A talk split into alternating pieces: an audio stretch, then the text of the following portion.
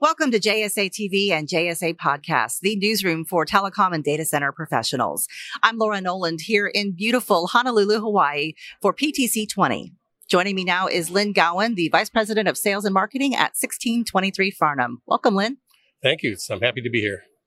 Lynn, let's start by telling our viewers a little bit about 1623 Farnam and what your specialties are. All right. 1623 Farnam is an edge interconnect facility. We're in the center of the country, essentially.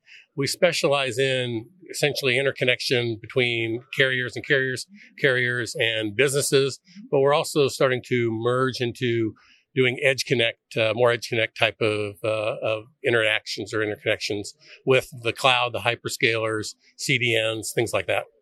Okay, and you mentioned you're in the center of the country. You're in Omaha, Yep. Omaha, Nebraska.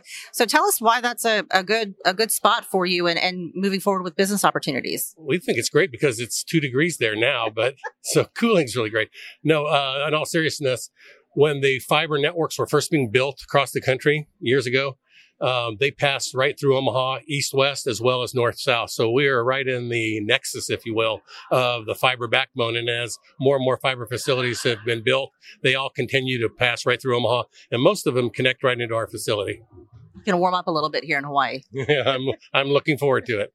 But recently, you secured some funding for uh, a massive construction project that's underway. Can you tell us about that? We sure did. We we uh, we got some new ownership uh, back in the fall of 2018, and that allowed us to be able to start to realize what the true we think what we see is the true potential of that facility.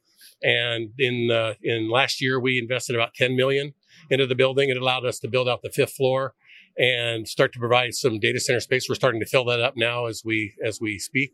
And then in uh, this year, in 2020, we're going to put another 40 million into the building. That is going to allow us to rework the entire electrical power infrastructure of the building. Uh, so we're, we're going to be providing about eight megawatts uh, of power to support everything in that building, as well as continue to build out floors six, seven, eight, and nine. Wonderful. All right, lots of work coming up, and we'll be watching for It'll sure. busy year. So, what's something that maybe our viewers don't know about 1623 Farnam that you'd like them to know? I think the the one, a couple of things. One of them is that we are, you know, we our type of facility has been viewed in the past as a co-location facility, and we're certainly will continue to do that.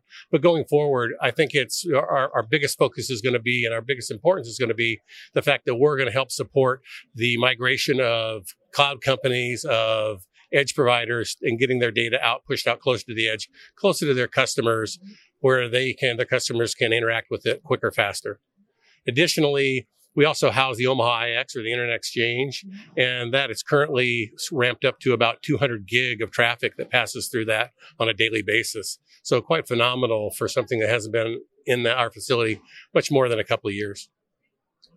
Well, if folks want to learn more about 1623 Farnam, where can they go? Website or social bet. media? They can certainly just Google 1623 Farnam or it's www.1623farnam.com. Well, thank you so much, Lynn, for joining us. Thanks, Laura. It's great chatting with you. And thank you, viewers, for tuning in to JSA TV and JSA podcasts. Happy networking.